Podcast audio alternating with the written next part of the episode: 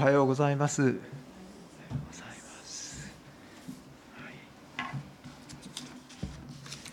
ルカの福音書から続いてご一緒に見ておりますけれども、きょ今日はイエス・キリストが十字架にかかられるもうその週の中に入ってきておりますけれども、日曜日にエルサレムに来られますと、イエス様に反対する人たちの対応がますますとはっきりしてまいります。その中で今日もイエス様が大切なメッセージを私たちに語っていてくださいます。では、神様の祝福を求めて一言お祈りさせていただきます。父なる神様、お言葉を通してどうぞ私たちを教えてください。あなたが私たちに願っておられるその豊かな恵みを、私たちがそのように当然なように豊かにいただいていくことができますように、どうぞ導いてください。イエス様のお名前によってお祈りします。アーメン。はい、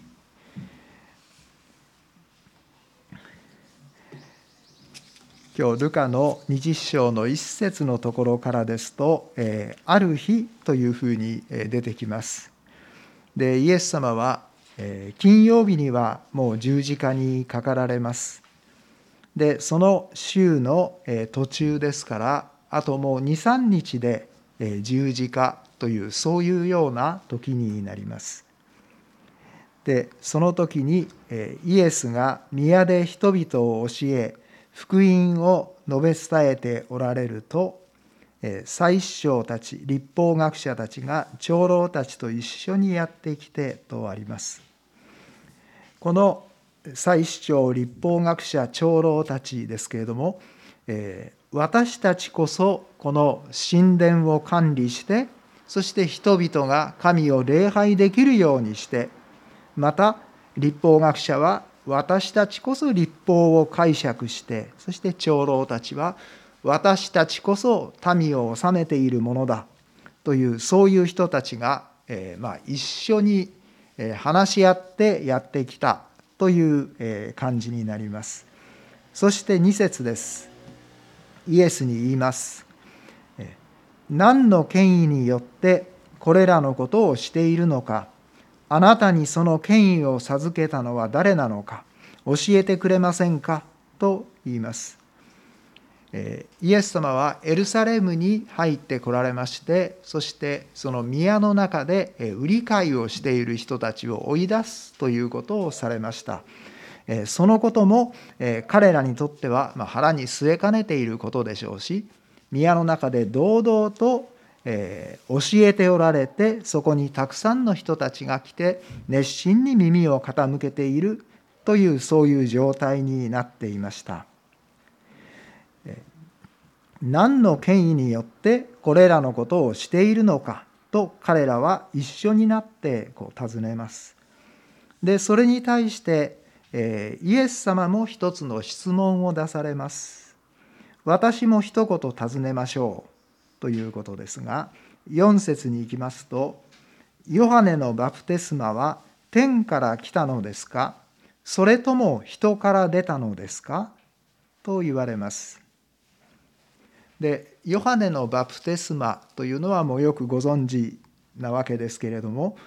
神様から使わされまして、そして今にキリストが来られるの で,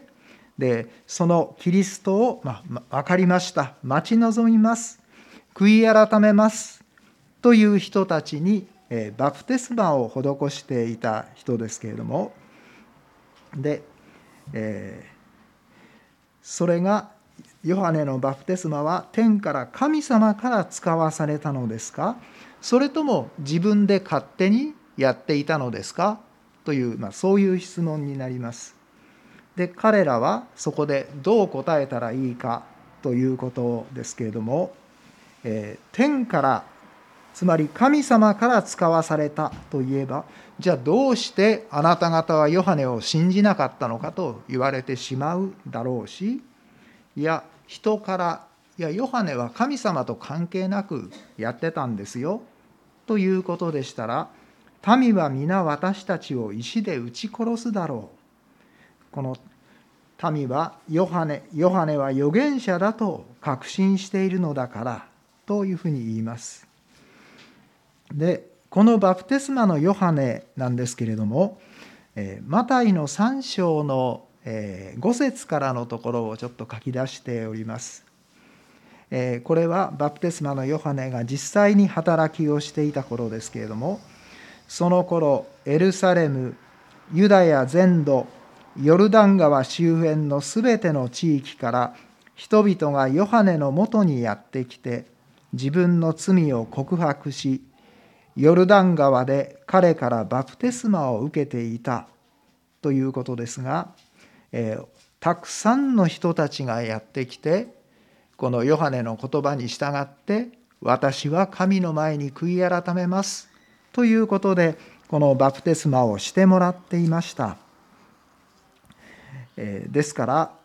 多くの人たちが、あのヨハネは神から使わされたものだと、はっきり信じていたことが、今日この十字架を前にしたところでもここで出てきています。民はみんなヨハネが預言者だと確信しているのだからという、この最主張立法学者たちのこの答えになります。で、民から撃ち殺されてしまったらいけないので、ヨハネは勝手にやっていたというわけにもいかないということでしたので、いやどこから来たのか分かりませんというふうに、まあ、彼らは答えます。そうしますとイエス様もこのはち節のところですが、私も何の権威によってこれらのことをするのかあなた方に言いませんとおっしゃいます。で、イエス様はあのバプテスマのヨハネとやはり同じく、えー、神様からの権威によって、そしてまたイエス様はキリストご自身としての権威によって一つ一つのこと一切をこうしておられました。で、彼らはそれを認めるつもりがないわけですので、それなら私も言いませんというふうにおっしゃいます。そして代わりにイエス様はきゅう節からの例え話を話していかれます。このような例えを話し始められた。ある人がブドウ園を作り、それを農夫たちに貸して長い旅に出たということですが、このえー、ある人、えー、ブドウ園の主人とある、ありますのはもちろん神様のことを表しています。で、ブドウ園を作りということですから、ブドウの木がそこにたくさんありますし、えー、農機具やいろんな設備があって、そこに働く人たちが来ましたら、えー、すぐにそのブドウの世話をして、ブドウはまあ立派な収穫をそこにもたらしてくれるだろうという、そういうものを用意して、で、えー、人々農夫たちに貸して、彼自身は主人自身は旅に出ていきます。で、えー、これはブドウ園というふうに書いてありますけれども、え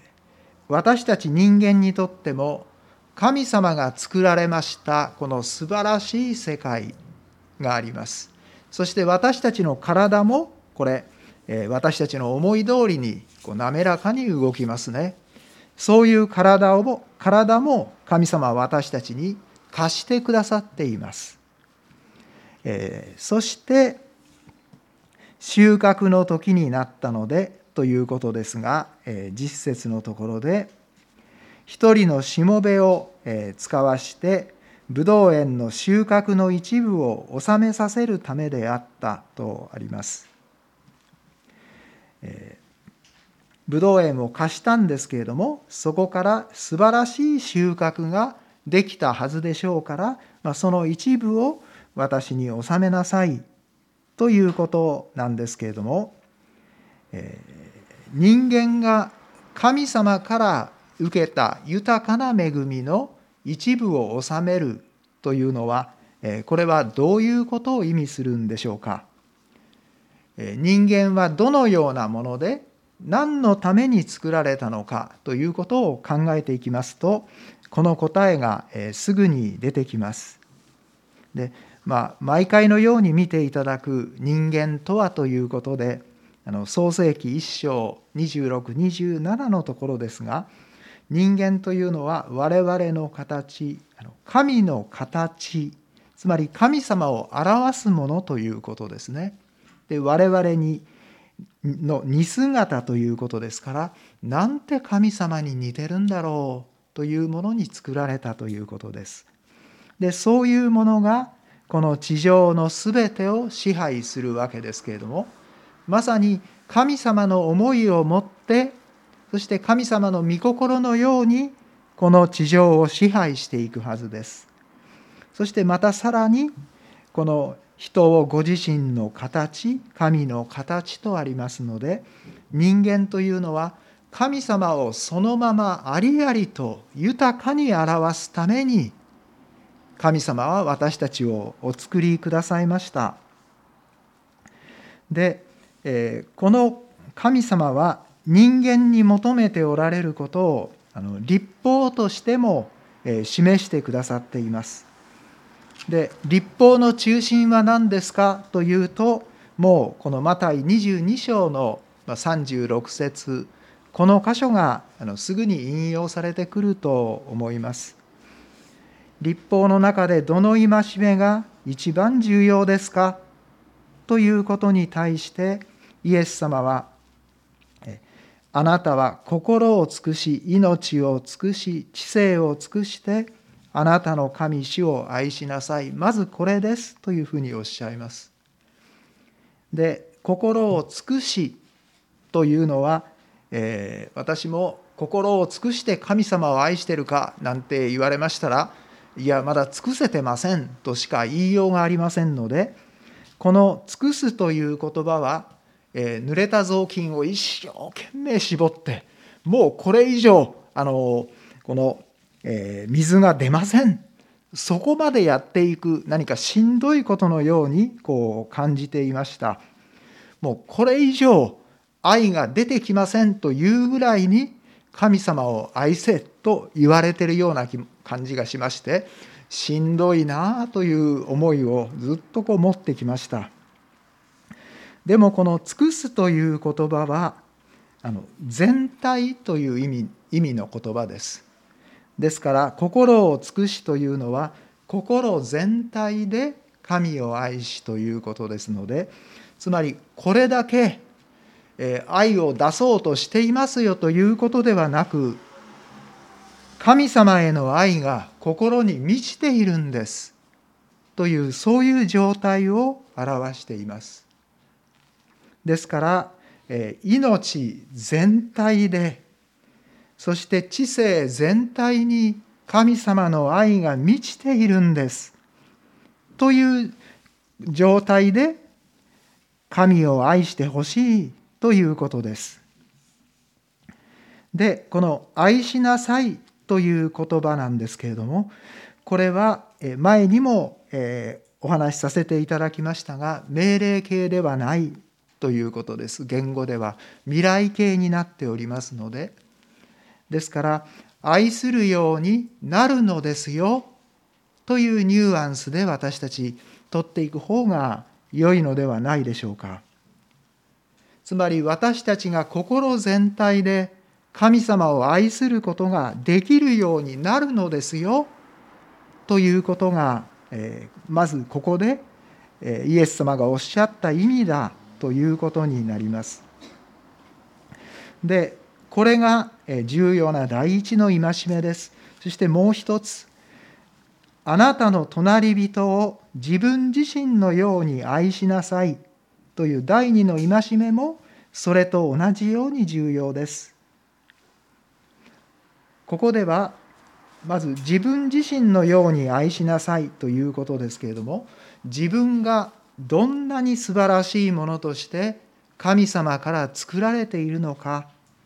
ということが分かってきまして、そして神様の素晴らしい見形に、えー、ということは、これは神様と同じように価値ある存在として神様が私を作ってくださったということが分かってきますと、この私の隣にいる人もものすごく価値がある存在だということが、えー、だんだんにそれが見えてまいります。で、愛しなさいは未来形ですと、えー、お話しさせていただきましたけれども、これも私の隣の人を私自身と同じように愛するようになるのですよ。つまり神様ご自身が必ずあなたがそうなるようにしてあげるよというふうに、えー、ここで書かれていることになります。そうしますと、この、えー、ふたつの戒め、このふたつめの方も、えー、自分を愛するのと同じ程度に私は努力して一生懸命この隣のちょっと嫌な人を愛しているんですという、えー、そういうようなこととは全然違うということですね。そうしますと、これは実は神様がこのようにしてくださるときに、なんとこれは楽なことなんでしょうか。そして神様がそうしてくださるならば、簡単に実現可能なことが、えー、ここに、えー、戒めとして、えー、書かれています。先ほどはその収穫の一部を収めるということで、これが私たち人間にとって、えー、どういうことを意味するかと今見ていただいてますけれども、神様が豊かに与えてくださっているもの、それの一部をちょっと神様にお返しするだけということになりますね。ですから、このお返神様にお返しすること自体、なんとこれは喜びということになるのではないでしょうか。えー、ところが、えーこの実節に行きまして、しもべたちを主人が遣わします。で、ところが農夫たちはそのしもべを打ち叩き、何も持たせないで帰らせたとあります。まあ、随分と乱暴なことをするものだと思います。じゅういち節に行きましても、別のしもべを遣わしますと、そのしもべも打ち叩いて、今度は恥ずかしめた上で何も持たせないで帰らせた。じゅうに節に行きますと、さんにんめのしもべにもやはり今度は傷を負わせて追い出したということですが、まあ、だんだんとその扱いが激しくなってくるようです。時代を通してのこのユダヤ人たちの対応というのを見てきますときに、ルカのじゅうさん章さんじゅうよん節のところですが、イエス様がこうおっしゃってます。エルサレム、エルサレム、預言者たちを殺し、自分に使わされた人たちを石で打つ者よ。私は何度面取りがヒナを翼の下に集めるように、愛してそのかくまい、守るように、お前の子らを集めようとしたことか。それなのにお前たちはそれを望まなかった。これがイスラエルの歴史であったということを、ここにイエス様がおっしゃってます。神のメッセージを伝える、特に預言者たちをずっとこのイスラエルは迫害してきたということです。ですのでじゅうさん節に行きますと、ブドウ園の主人が、えー今度は私の愛する息子を送ろう。この子ならきっと敬ってくれるだろう。ということで息子を送りますと、じゅうよん節では互いにこの話し合いまして、あれは跡取りだから、あれを殺したら相続財産は自分たちのものになる。もう何も心配する必要がなく、全部我々のものになるというふうに、えー、話し合いまして、その息子をじゅうごせつではブドウ園の外に放り出して殺してしまいます。えー、ここではまさにこの彼らが邪魔だと思っているイエス・キリストをエルサレムの町の外で十字架にかけて、まあ、ピラトに無理やりに十字架にかけさせるわけですけれども、そして殺してしまったということがこの数日前にまた予告されていることになります。では主人はこれに対してどう、どうするでしょうかとありますが、じゅうろくせつです。主人は今度は怒って、まあ、やってきて農夫たちを殺し、ブドウ園を他の人たちに与えるでしょうということですが、ここで大切なことは、神様がそのように人間をそのまあ物理的に殺されるかどうかということよりも、神様を認めようとしないその人間が永遠に神様から離れて、そして永遠に滅びの中に行かなければならない、そのことの方がずっと重要なことになってきます。で、ブドウ園を他の人たちに与えるでしょうということですけれども、ここでは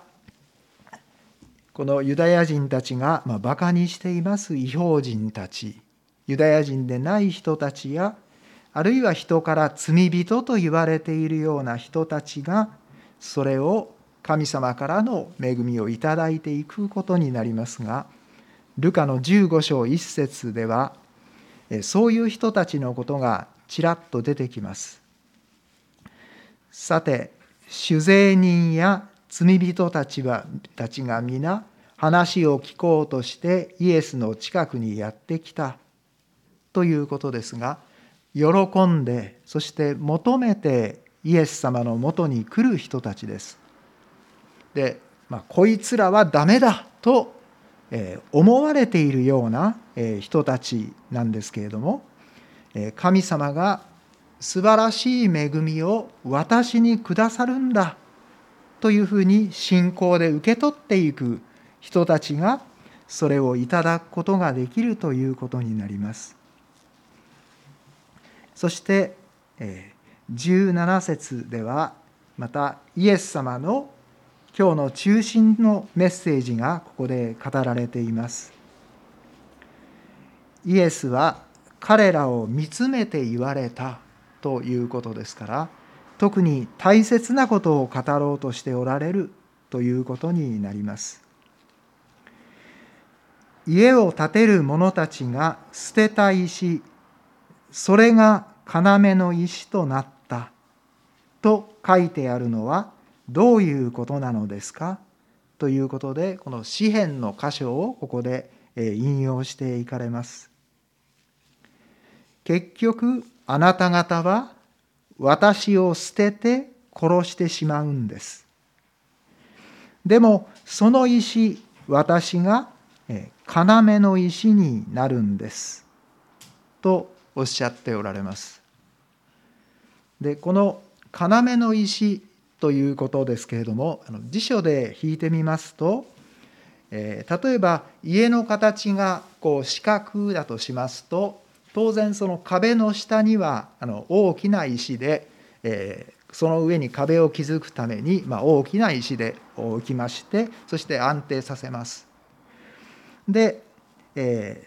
ー、そしてその、えー、土台石の端、つまりその四つ角ですね。そこにさらに大きな石を置きまして、その土台の石がずれないようにしていく。それがこの要の石と呼ばれているものになります。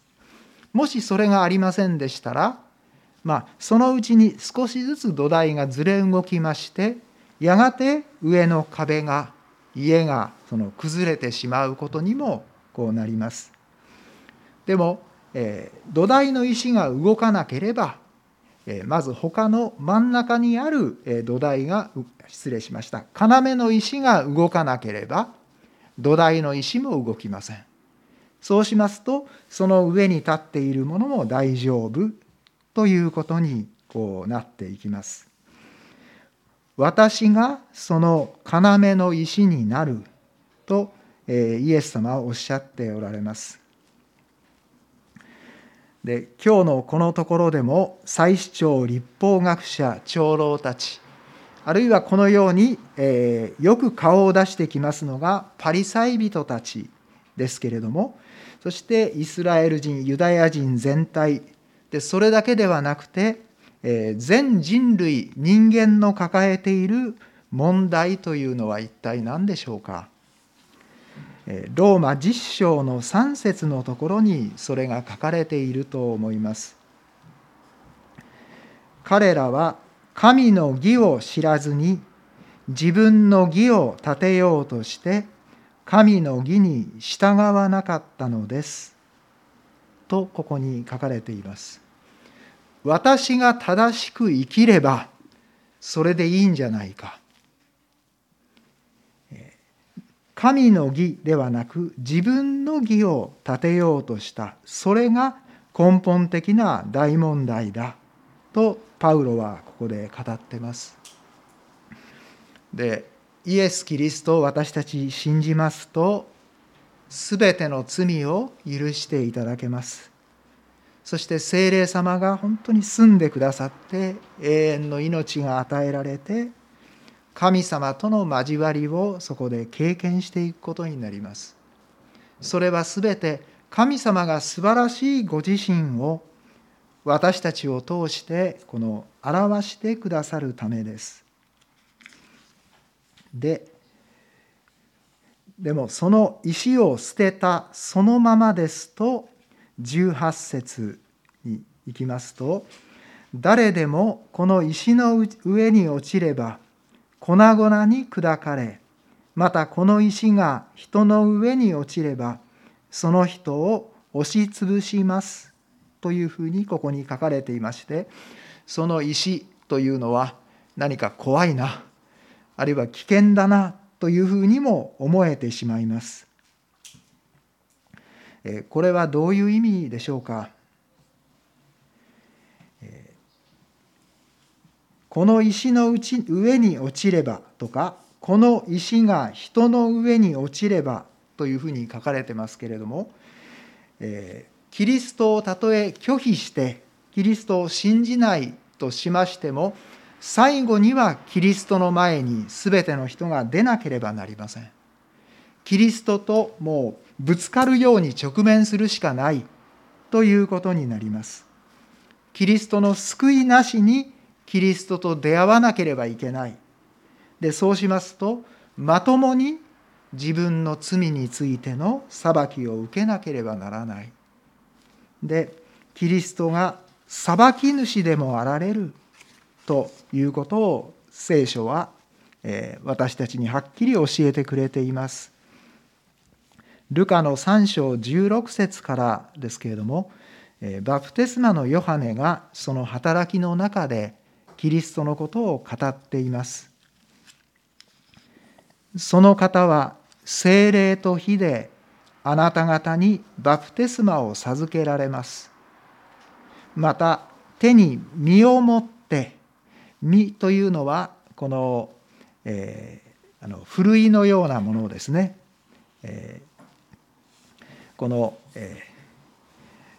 もみとそしてその麦粒とが一緒になったものをふるいの中に入れまして、それで麦とその殻を分けていくものなんですけれども、手に実を持って、ですから麦と殻を分けていかれます。そしてご自分の脱穀場を隅々まで吐き清め、ですから、そのイエス様の裁きを逃れる人は一人もいません。そして麦を集めて蔵に収められます。そして殻を消えない火で焼き尽くされますとありますけれども、救い主であって同時に裁き主でもあられる、その方がすべての主主イエスであるということがはっきり聖書で語られています。で、イエス様がここまで話されますと、このじゅうきゅう節ですが、律法学者祭司長たちはこの例え話が自分たちを指して語られたことに気づいた。そしてイエスに手をかけて捕らえようとしたが民を恐れたと出てきます。この、えー、ユダヤの指導者たちが一番恐れているのは神様ではありません。人々の顔だということです。ですからいつも恐れを持って、人が私のことをどう思ってるだろうか、自分の地位や立場が脅かされることはないだろうか、そんなことを一番恐れて過ごしているということになります。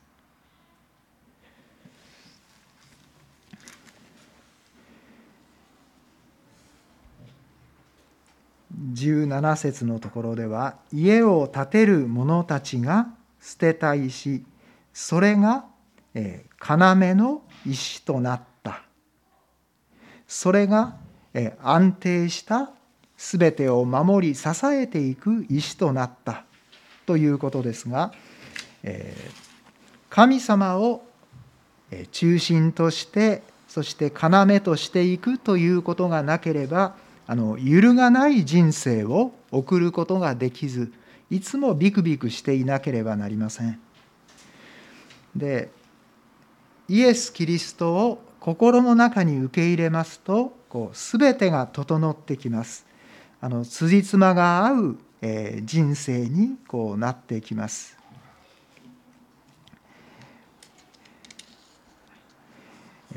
私たちは、えー、いろいろなことを私の責任でしていかなければならないというよりも、いつも神様が一緒にいて支えて私たちを導いてくださることになります。今週の聖句として、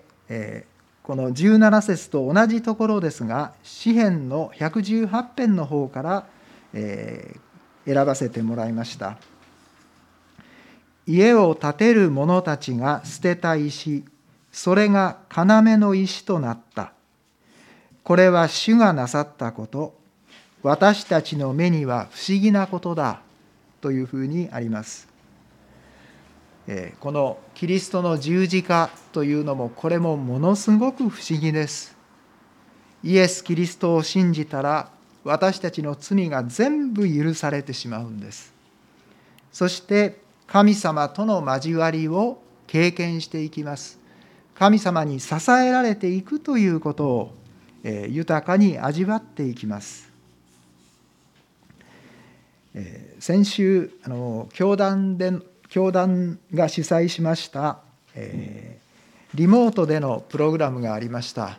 で、私はもうそれは時間的にも難しいかなと思ってましたけれども、家内がその中村幸さんのそのセミナーを聞きたいと言ってくれましたので、あの私もそれなら私もあのもちろん聞きたいしというふうに思いまして、その祈りについてという動画をえ一緒に見ました。これは エムビー, エムビー のためにあの中村幸さんこれを作ってくださいましたので、まあ、エムビー 限定の公開の許可というのをいただいていることになりますので、この下のアドレスからあの見ていただくことが可能です。また、えー、そういう、えー、スマホなど、えー、お持ちでない方は、何か教会でも一緒に見ていただくようなことがあればと思いますけれども、この中村幸さんという方はあのまず翻訳家なんですけれども、神様との交わりに、えー関する本などをいくつかあの翻訳をしておられます。そしてあの霊的同伴者というその資格を持っておられます。つまり神様と親しい交わりを持つようにしたいと願われる方が、この中村幸さんの助けを得て、そのことをえー、良い形でそのことに成長していくことができるようにしていくということを働きの、えー、一つにしておられます。で、えー、この方はあの数年前に、えー、高校生の、えー、娘さんがスキルス性のがん胃がんになられまして、えー、じゅういっかげつで、えー、亡くなっていかれるということがありまして、そのこともまたあの本で、えー、紹介もしてくださっています、えー、神をどうしてというその答え、これほど美しい答えがあるだろうかというのが、えー、その本の一つの、あのーえー、帯風のところの言葉になっておりますけれども、でその中村幸さんの祈りについての約いちじかんほどの動画でしたけれども、一番最初にではまずご一緒にいっぷんかん神様の前に静まりましょうっていうふうにおっしゃってくださいました。そしてまあ私たちもいっぷんかん静まりました。それは中村幸さんご自身が良い導きをしてくださったら、このセミナーがうまくいくということよりも、神様が何よりも私たちに働いてくださるようにという、そのことをまあ願われた時だったと思いますけれども、私も改めてとても新鮮な思いで、そして喜んでその後のごじゅうきゅうふんをこう聞かせていただきました。あの多くのことを、えー、具体的に教えていただくことができました、えー、その教えられたことをこう応用していきますと、例えば私たちあの心が落ち着かない、そして不安な時というのがありましても、じゃあ例えばいっぷんかんそのことで神様の前に静まって心の思いを神様にこう語っていきますと、不安をそのまま語っていきますと、もうあの自分が正しく対応したらいいとかいうことではなくて、イエス様がその私の問題に触れていただくようにとしていきますと、それだけで私たちの歩みがもう違ってくると思いますし、またあのまあ、怒りや不満が心の中にある時も、そのまま神様の前にいっぷんかんでも、あるいはさんじゅうびょうでも、あるいは一瞬でもいいと思います。神様、私がどう対応したらよいかではなくて、あなたがこんな私に触れてくださいますようにというふうに神様に、えー、お願いしていったらいいわけですね。そして主に働いていただく、えー、そうしますと、あの求道者の方の場合でも、どうしたらイエス様を信じることができるんだろう、じゃあその思いをそのままちょっとイエス様に語ってください、イエス様私を導いてくださいってお願いしてください、必ずイエス様それを喜んでしてくださいますということになります。クリスチャンとして私たち歩みをさせていただく中で、あのキリストを信じたら確かに罪から救ってもらって天国に行けるでしょう。でもそれまでは結局自分が頑張らなければならないというふうに思ってきた節があのないでしょうか。としますと、それは神様の豊かな恵みがよく分かっていないということにこうなってしまうと思います。何が正しいかをよく知って、そのように行動すればうまくいくということではなくて、神様がありのままの私を本当に支えてくださいますように、そして聖霊によって満たしてくださいますように、そして導いてくださいますように、えー、神様に直接に私たちに、えー、必要な導き、助けをしてくださることが、えー、神様が一番願っておられることではないでしょうか。今日はこの家を建てる者たちが捨てた石、それが要の石となった。私たち自分の心がしっかりしていたら上は大丈夫と多くの場合思ってしまうことがあるかと思います。でもそれは違います。その私たちの心をいつでもしっかりと支えてくださるキリストの恵み、それが豊かにありましたら、私たちがどんな状態ででも、えー、大丈夫です。今日は、えー、人生の要という題にさせていただきました。私たちの人生を本当に間違いなく支えてくださるお方、それがいつでもイエス・キリストだということになります。この人生の要であるイエス・キリストを自分の基礎に、この要の石に据えるか据えないか、それで私たちのクリスチャンとしての歩みも大きく違ってくると思います。神様が素晴らしいご自身を私たちに豊かに表してくださるのか、あるいは私たちが相変わらず努力しなきゃいけないっていうふうに思ってるのかどうかということになると思います。では祈らせていただきます。